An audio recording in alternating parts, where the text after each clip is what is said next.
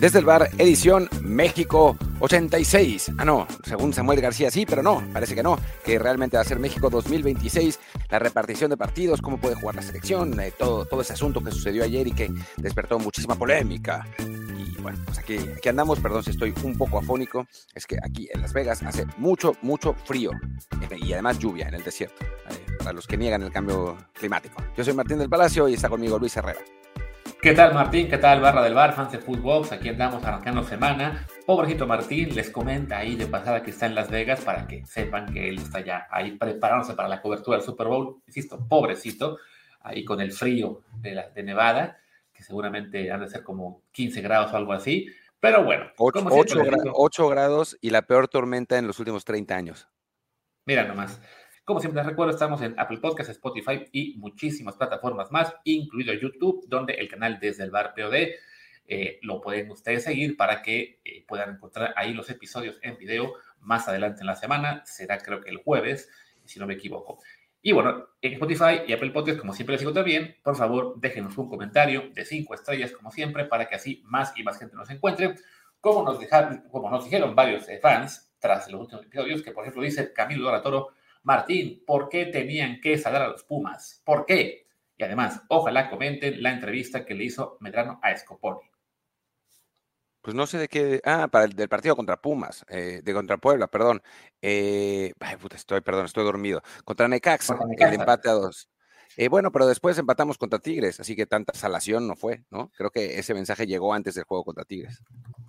Sí, aunque sí creo que hubiéramos preferido que le ganaran a Necaxa aunque eso implicara después perder con Tigres, ¿no? Un puntito más, pero bueno, el Necaxa no va mal, de hecho va mejor que nosotros en la tabla, así que este, no nos podemos quejar. Y hablando de Necaxa, decía por aquí Agustín Otero, lo impensado, hablaron bien de mi Necaxa, hombre, que también lo impensado era el Necaxa arriba, llevaba muchos años en la parte baja, eh, fallando fichajes y con los jugadores jóvenes sin, sin, pues sí, sin explotar, ¿no? Sí, esa es, esa es la realidad. O sea, habíamos dicho en Necaxa que es un equipo que suele jugar bien una temporada de cada tres, o no, o más de cada cinco, y pues parece que es esta temporada, ¿no? El partido contra Pumas, además, lo, la verdad es que sí, lo plantearon bien, estuvieron eh, bien parados. Eh, muy bien el, cambio de Fentanes al meter a Monreal en la segunda mitad, que completamente descontroló la situación eh, de los defensas de Pumas, que no, no entendían por dónde les, les llegaba el balón eh, y bueno, a final de cuentas, un, un, buen resultado para los Rayos, que sin embargo también, eh, si no me equivoco, empataron la siguiente, el siguiente partido, así que están así de irregulares que, que nosotros. Sí, sí, la verdad está muy pareja la, ese arranque de torneos. Hablamos de que los líderes son Monterrey, América, Tigres, y han ganado tres, empatado dos, o sea, ni, ninguno está despegándose. Eh, todos con 11 puntos, de ahí Cruz Azul con 10, de ahí tienes a Necaxa con 9, igual que Pachuca, que tiene un pendiente, luego Toluca, Chivas, Pumas, todos con 8. O sea, está realmente muy, muy, muy pegado, nadie se ha despegado hacia arriba. Hacia abajo, pues sí, ya el, el Mazatlán, Juárez, Tijuana son los que están ahí dando un poquito de pena, pero bueno, vamos a ver este, en las próximas semanas, seguramente ya que, que empiece a tomar un poco de forma esto, porque además, igual con todo y lo parejo que está, ya están arriba los tres que esperábamos, ¿no? Los, los Regios y el América. Y curiosamente, el Cruz Azul de cuarto lugar, a ver si se si regresamos a esa era de que era de Finios y Capitalinos, no que, perdón, Regios y Capitalinos y no Regios y América, ¿no? Sí, no es, no es realmente imposible que, que, suceda. Habíamos hablado ya de que Cruz Azul eh, tenía la oportunidad y tenía el plantel para, para hacerlo. Ahora están mejorando sin duda alguna en la manera que están jugando. Este último partido, la verdad es que sí lo ganaron con autoridad, sí lo ganaron jugando bien. El único ligero asterisco, digamos, bueno, no ligero porque es lo que, lo que te da el, el calendario, ¿no? Pero lo, el, el, único asterisco que tiene Cruz Azul hasta ahora es que sus triunfos han sido contra los peores equipos de la tabla, literalmente. Ya le viene la parte más complicada del campeonato, creo que todavía le queda un partido eh, así más o menos relajado y después le viene lo, lo, bueno, así que vamos a ver los alcances del equipo celeste, pero bueno, esos partidos hay que ganarlos, esos partidos hay que jugar bien y el Cruz Azul lo está haciendo me parece que ese que es algo positivo lo que está haciendo eh, Anselmi por el momento en, el equipo celeste. Sí, el siguiente partido para Cruz Azul es el San Luis en casa, entonces que bueno, San Luis viene de tres partidos eh, perdidos consecutivos, así que sí, la, la, máquina puede ahí aprovechar para seguir sumando de a tres. Como comentas, el tema es ese, ¿no? El calendario ha estado bastante asequible en este arranque de torneo. El único partido, digamos, duro que tuvieron fue el de Pachuca y lo perdieron, que fue la primera jornada me comentaban ahí en las redes, bueno, pero es que el año pasado igual también perdíamos contra estos. Sí, es cierto, eh, ya es un avance que estén ganando sus partidos. También es cierto que el torneo pasado le ganaron a Monterrey y le ganaron creo que también al San Luis, que andaba bien, y creo que también al León o alguno de esos. O sea, fue, fue un equipo muy inconsistente en ese torneo. Si este torneo logran por lo menos mantener esa regularidad de ponle, ganar esos partidos fáciles y sacar puntitos por aquí y por allá, no puras derrotas en los demás, pues sí, van a estar en la parte alta. Quizá incluso les alcance para, para hacer top 4, aunque así, paciencia, mesura, hay que esperar a ver qué tal este, les va eh, ya contra los rivales más fuertes, ¿no? También, bueno, igual para que sigamos un poco en plan Liga MX, que antes de ya pasar al tema cortito del día, Alberto González nos comenta, Luis tocó el clavo con Mateo Chávez, apoyar a los jóvenes, eh, bueno, eh, que hay que apoyar a los jóvenes. Una fanpage de Tigres sacó el dato de que Eduardo III lleva 10 años jugando y promedia 9 partidos por año. Increíble que mantengan jugadores así. A ver, sí, chequé el dato. Es cierto que Eduardo III promedia, es un decir, esto de los 9 partidos por año, pero es porque con Lobos WAP jugó 50 en sus primeras dos temporadas y luego con Tijuana tuvo también una temporada en la que tuvo bastante actividad. El resto de su carrera, con Tigres en particular, juega 9 minutos por torneo, no, no partidos, ¿no?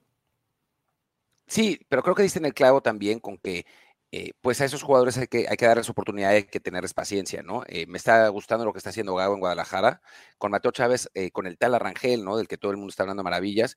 no, no es para, pararnos el, saco, el, el, cuello, pero ya no me acuerdo si aquí eh, lo dijimos o lo, escribí en algún, en algún tuit hace un año diciendo que ese era el portero de, del futuro de Chivas y los aficionados de Chivas diciendo, no, es que en el tapatío la ha cagado, no, es que el guacho debería ir a selección, el dragón García, ¿no? Y bueno, a final de cuentas, eh, pues la, paciencia que le han tenido el tal Arrangel eh, también pues ha, pagado frutos, lo mismo que la confianza que le ha tenido el Querétaro Tapia, ¿no? O sea, de pronto de no tener ningún portero en el, eh, bueno, digamos, ningún portero mayor de un 85 en el, en el panorama. De pronto tenemos dos que son jóvenes y que, bueno, pueden, digo, falta mucho, ¿no? Falta, falta un montón, pero pueden asegurar finalmente la, sucesión, que era algo que, que, pues se veía muy mal y ahora con Malagón en muy buen nivel y con estos dos porteros pues se ve un poquito mejor.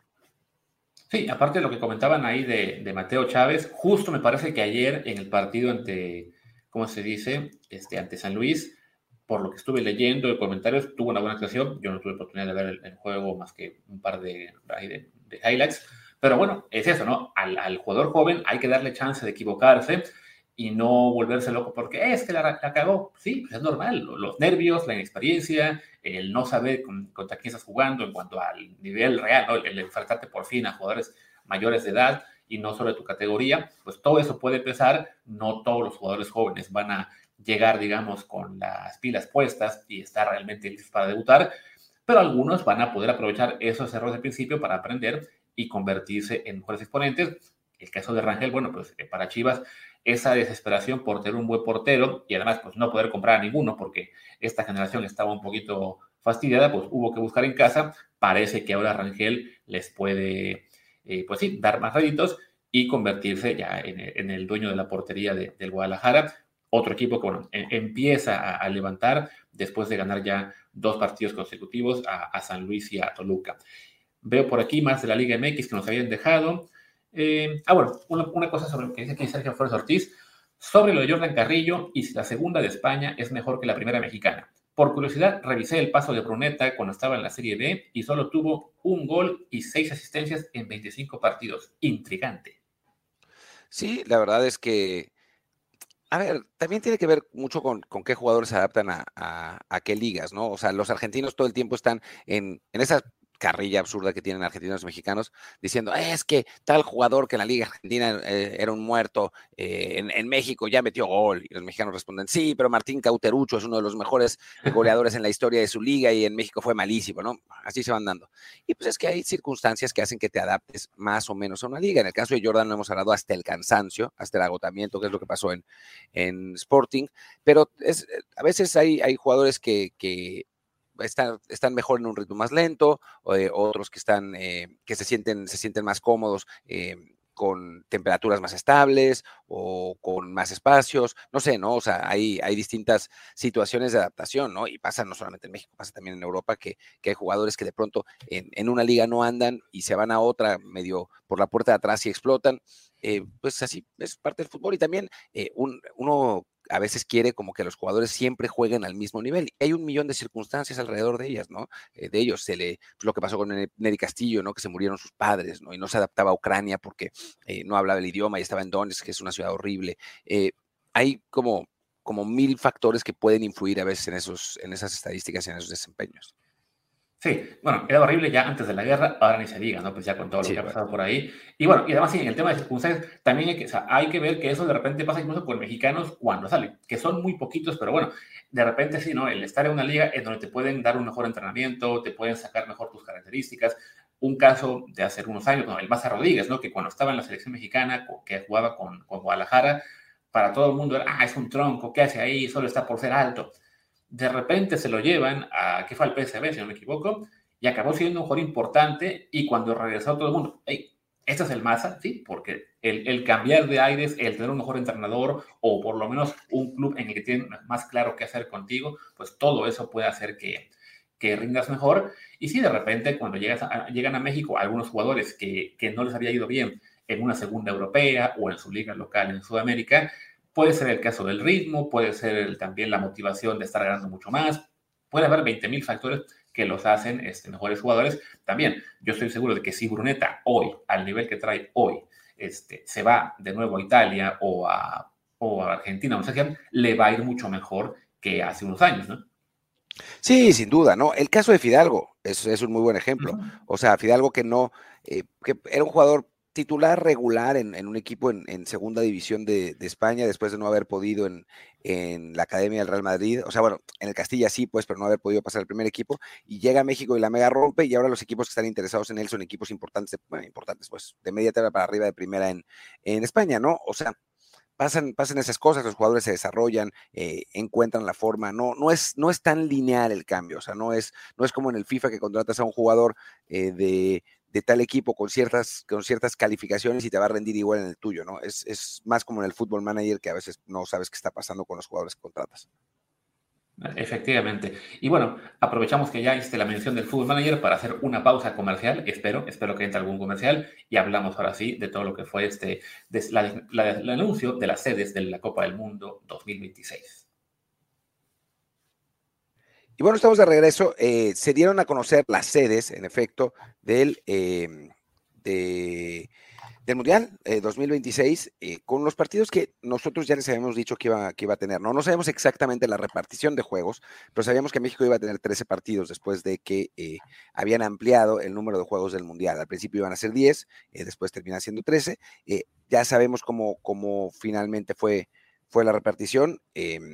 Que fue 5, 4 y 4, eh, con, con, partidos de, de 16 avos de final y octavos de final en México, eh, partido de 16 avos de final en Monterrey y de no, y ya, y, y cuatro partidos de, de, ronda de grupo en, en Guadalajara. Em, y bueno, se desataron ciertas polémicas de distintas, de distintas cosas, pero en general, pues yo creo que es, es, algo positivo que dentro de todo tengamos mundial, ¿no? Porque dadas las circunstancias del país, dada la dificultad que eh, tiene a nivel económico ahora y logístico el organizar un mundial, pues que México tenga la oportunidad de tener un tercer torneo en, en, casa, pues para mí es muy positivo. Sí, además es un tercer mundial en México, una tercera inauguración en México, que fue algo que peleó mucho eh, la gente, bueno, la Federación, Emilio Azcárraga, etcétera, que querían sí o sí tener el partido inaugural. No solo eso, se tiene la inauguración y también el partido número dos, porque, bueno, por alguna razón decidieron que fuera el 11 de junio, dos partidos, uno en el Azteca, donde va a estar la selección mexicana, y uno en el Estadio Akron de Zapopan, el de Chivas, donde también, bueno, ahí se, se completa la primera jornada, y no será sino hasta el día 12, el siguiente, donde ya se inaugure en Toronto y Los Ángeles, pues la etapa canadiense y estadounidense. También Canadá también tiene únicamente 13 partidos, ellos solamente van a estar en dos sedes, así que, si no me equivoco, Toronto va a tener 7, incluidos uno de 16 avos y uno de octavos, Vancouver tendrá 6, incluido uno de 16 avos, pero bueno, es el mismo reparto, ¿no? O sea, Estados Unidos se queda con el 75% del mundial y la, el, otro, la otra cuarta parte, un octavo para cada quien, 13 partidos, pues para México y Canadá, que sí, no, no sería poquito porque pues estamos acostumbrados a las sedes únicas o, si bien, o cuando mucho dos países, como fue el caso de Japón, Corea, pero bueno, recordemos que dentro de que cuatro años después, el que sale el Mundial 2030, va a ser en creo que seis países y a tres de ellos les tocará un partido. Sí, eh, exactamente, digo, ni modo, es, es lo que hay. Y, digo, lo que, lo que habíamos hablado también de la, del número de sedes, porque había gente, de sedes de partidos, perdón, que había gente quejándose de que solamente eran, eran 13 juegos en México. La realidad, y digo, para repetirlo, lo dije en Twitter y lo hemos dicho aquí también antes, eh, para repetirlo, originalmente México no estaba considerado para sede del Mundial, pero Azcárraga le peleó a, Sunil Gulati. Al mismo tiempo, para Estados Unidos era importante salirse de la imagen que había dado Trump de que, mm, de que era un país que no estaba interesado internacionalmente, que tenía problemas con México. Entonces, sí fue un, eh, digamos, un movimiento de relaciones públicas el, darle partidos a México y también por la existencia de Azcárraga, tanto en tener el Mundial en México como en tener partido, el partido inaugural en la Azteca, ¿no? Eh, yo sé que esto va en contra de, lo que la gente piensa de que maldito Azcárraga no, no le interesa el beneficio del fútbol mexicano. Digo, no sé si el beneficio del fútbol mexicano no, pero sí fue absolutamente instrumental para que, para que el, eh, México tuviera partidos. Y también ayer me salieron algunos locos trompistas diciendo cuál golpe a las relaciones públicas, digo, a la, imagen de Estados Unidos en el extranjero, eh, maldito mentiroso, eh, zurdo de mierda, esas cosas, ¿no? Y yo lo que les decía es, yo no estoy diciendo lo que creo o lo que quiero que haya sido, que, que hubiera sido, pues, les estoy diciendo lo que es. A mí me lo dijo Sunil Gulati, así fue.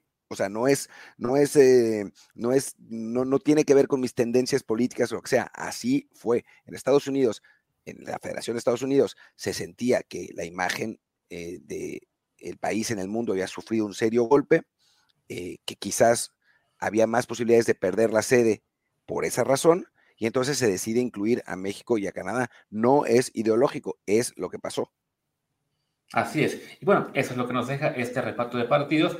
Eh, con el cual, pues, ahí está, ¿no? 13 para México, ya dijimos, ¿no? 5, 4 y 4, y México que tiene garantizado que toda la fase de grupos se va a jugar en nuestro país, bueno, evidentemente desde Mexicana, con el debut en el Estadio Azteca el 11 de junio, después el 18, o sea, una semana entre de descanso, México vuelve a jugar en, Guadalajara, en el, en el Akron, y el 24 acaba la fase de grupos jugando otra vez en Azteca, que además, si no me equivoco, el 24 es fecha especial para la selección mexicana porque le ha tocado muchas veces jugar en ese día, si no mal recuerdo, incluido el más destacado, el juego de Italia en 94. Sí, y aún así se llenó de mexicanos, que eso, sí, que eso, eso llamó, llamó mucho la atención, ¿no? Eh, a mí me, me sorprendió un poco que la final fuera en Nueva York y no en Dallas, porque a final de cuentas el estadio de Dallas está mucho mejor, o en Los Ángeles, ¿no? En SoFi. Eh, ambos estadios están mucho mejor. Supongo que por poder adquisitivo, porque sea en el este también, eh, que son seis horas menos que Europa en lugar de nueve horas o, eh, que menos que sería en el caso de, Los Ángeles. pero sí, algo le van a tener que hacer al, MetLife, porque, a ver, está mejor que la Azteca, sin duda, ¿no? Pero para el, el, nivel de los estadios en Estados Unidos, que son así, esos estadios mega eh, brutales. Ahora estoy, ahora que estoy en Las Vegas, pasé al lado de la Legend, todavía no entro, voy a entrar hoy, eh, y es una absoluta locura, con una pantalla gigante que refleja en la estructura del estadio y que puedes, eh, que van cambiando con, con, el logo del Super Bowl y los equipos. o sea, me llama la atención que en MetLife, que es un estadio normalito, lo, lo, lo, hayan determinado así, pero sí, supongo que tiene que ver con, con el horario y con cuestiones económicas. Sí, por un lado, bueno, que Nueva York, casi que si la capital del mundo, o sea, a su vez la capital del fútbol el día de la final, pues habrá influido. Creo que el tema del horario, este, digo, lo, comentó, lo vi ayer León Krause en, en, Twitter, aunque hay que recordar que, bueno, ya hubo una final de Copa del Mundo en Los Ángeles hace, bueno, en 94 precisamente, y esa final se jugó a las 12 y media tiempo de Los Ángeles, es decir, las 3 y media de Nueva York, las 9 y media de, Europa, ¿no? O sea, es factible hacer un partido eh, de mediodía, aunque claro, Sí, alguien me recordaba, bueno, pero es que ya es mucho más caluroso que hace 30 años, entonces se van a estar muriendo. Yo me metí a ver las previsiones de la temperatura para esos meses en Los Ángeles y dicen, pues, temperaturas, sí, calurosas, pero nada de los 40 grados que me decían. En fin, son muchos factores. Veo también en la página de la Wikipedia del Mundial que de momento, en cuanto a capacidad de los estadios, El de Nueva York, lo, bueno, Nueva Jersey, lo, lo ponen con 82.500 el de Dallas únicamente con 80 mil y el de Los Ángeles únicamente con 70 mil, aunque sí indica el de Dallas y el de Los Ángeles se podrían expandir a 100 mil si así lo requirieran. ¿no? Sí, exactamente. Eh, tienen, tienen esas, esas posibilidades, pero sí debe ser el horario. O sea, yo me imagino que es, que es el, que ese, ese es el caso. Em, yo me acuerdo la final del Mundial 94, que digo, yo estábamos en México, todavía vivíamos ahí, éramos, éramos chicos, eh, y, no, y, me refiero a Luis y a mí, no, no a que éramos, éramos unos muchachos, no, era, eh, éramos chicos y yo creo que, yo me acuerdo que fue, pues si no a mediodía, muy cercano, ¿no? Porque hacía un calor de terror en, ese, en ese partido. Fue una, un, un, partido bastante malo y que empataron Italia y, y Brasil 0-0 y al final los brasileños ganan en penales.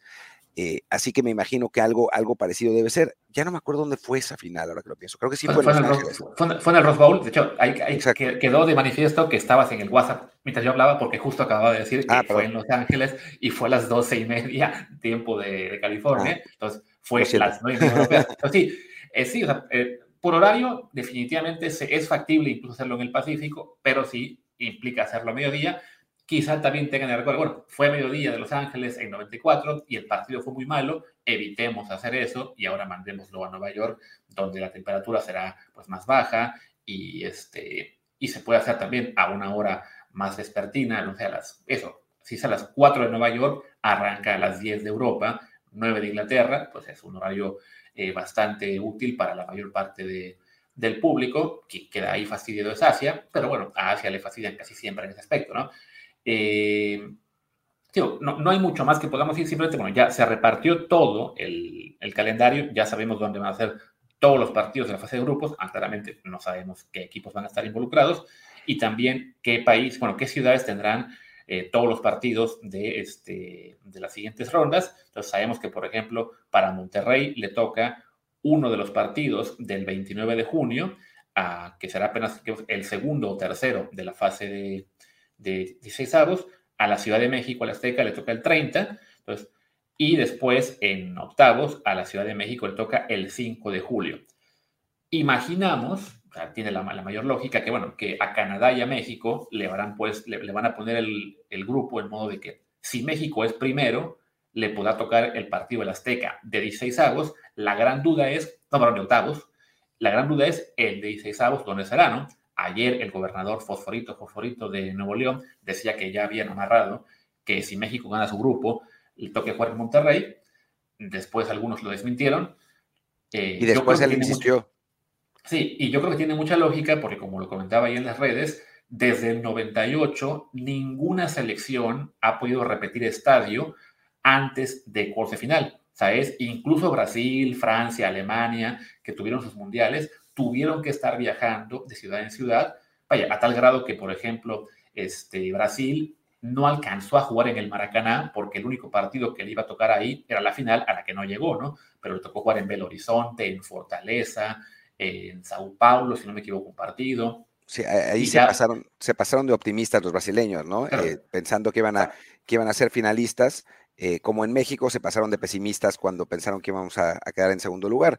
Y, y tiene razón en ese sentido. Yo solamente querría poner un asterisco con eso, que es que tú crees que en Estados Unidos, digo, en el Mundial, se arriesgan a no tener un partido de México en Estados Unidos porque es un poco como no, poner a Brasil en el, Maracaná. O sea, en los partidos de México en Estados Unidos son los que más eh, dinero van a recaudar, eh, sin duda. Y sí, o sea, poner a México a jugar en Monterrey un partido de 16 avos de final, pues es la posibilidad de que México lo pierda. Sí, tío, es, una posibilidad. la, lógica me dice que, bueno, que, le van a dar a México la, la, posibilidad de ser primero o segundo de grupo, sigues jugando en México y si eres primero de grupo, pues también tu juego de octavos sería el de la Azteca, ¿no? Estoy viendo cómo está reparto el calendario. El primer partido de la ronda de avos va a ser el 28 de junio, o sea, es un solo partido ese día, y ese partido es en Los Ángeles, precisamente.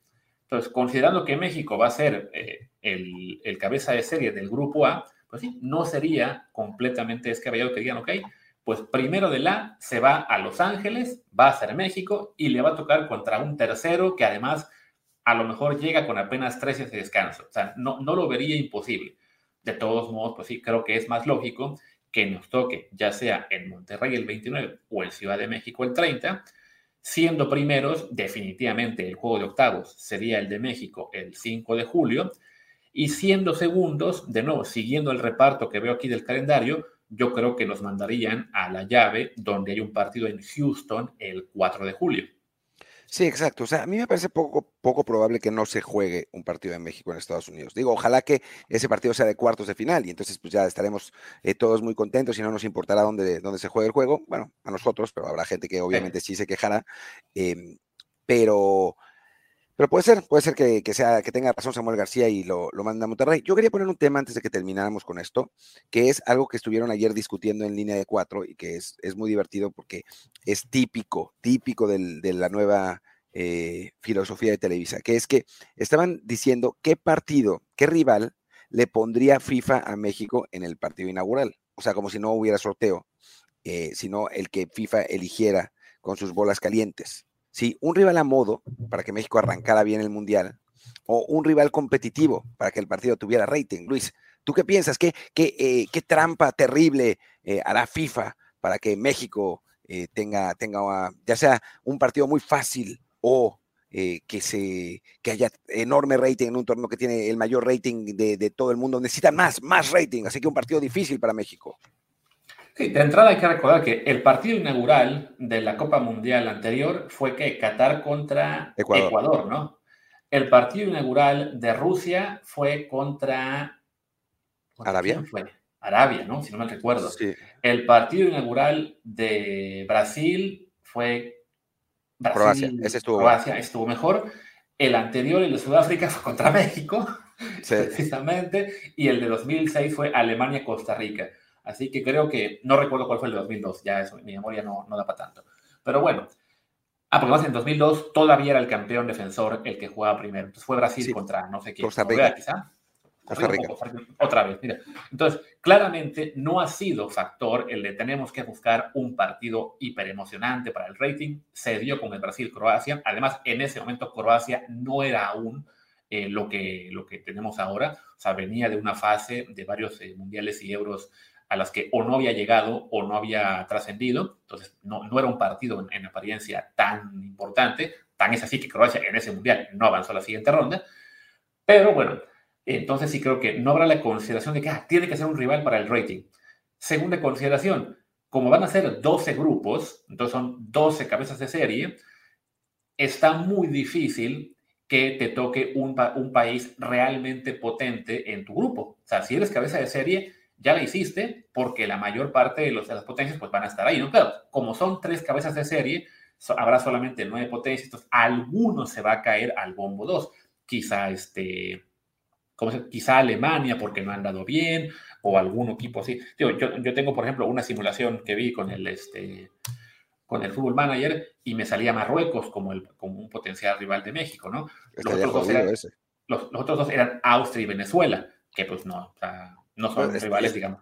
Ese grupo estaría jodido, güey. O sea, si nos tocara ese grupo es el semifinalista del Mundial, un equipo que calificó a la Euro y calificó bien, eh, sin repechajes ni cosas, y, y, un equipo que es por el momento la sensación del, fútbol sudamericano y que lo vamos a, a, enfrentar en Copa América. O sea, yo creo que hay posibilidades de grupos más fáciles que esa. Claro, aunque hay que recordar que Marruecos acaba de quedar eliminada en la Copa Africana en cortos de final y que también la simulación que yo vi, bueno, tiene que ver con el ranking FIFA en la simulación. Si Marruecos, Austria y Venezuela siguen avanzando como lo están haciendo, va a ser imposible que queden en bombos 2, 3 y 4, ¿no?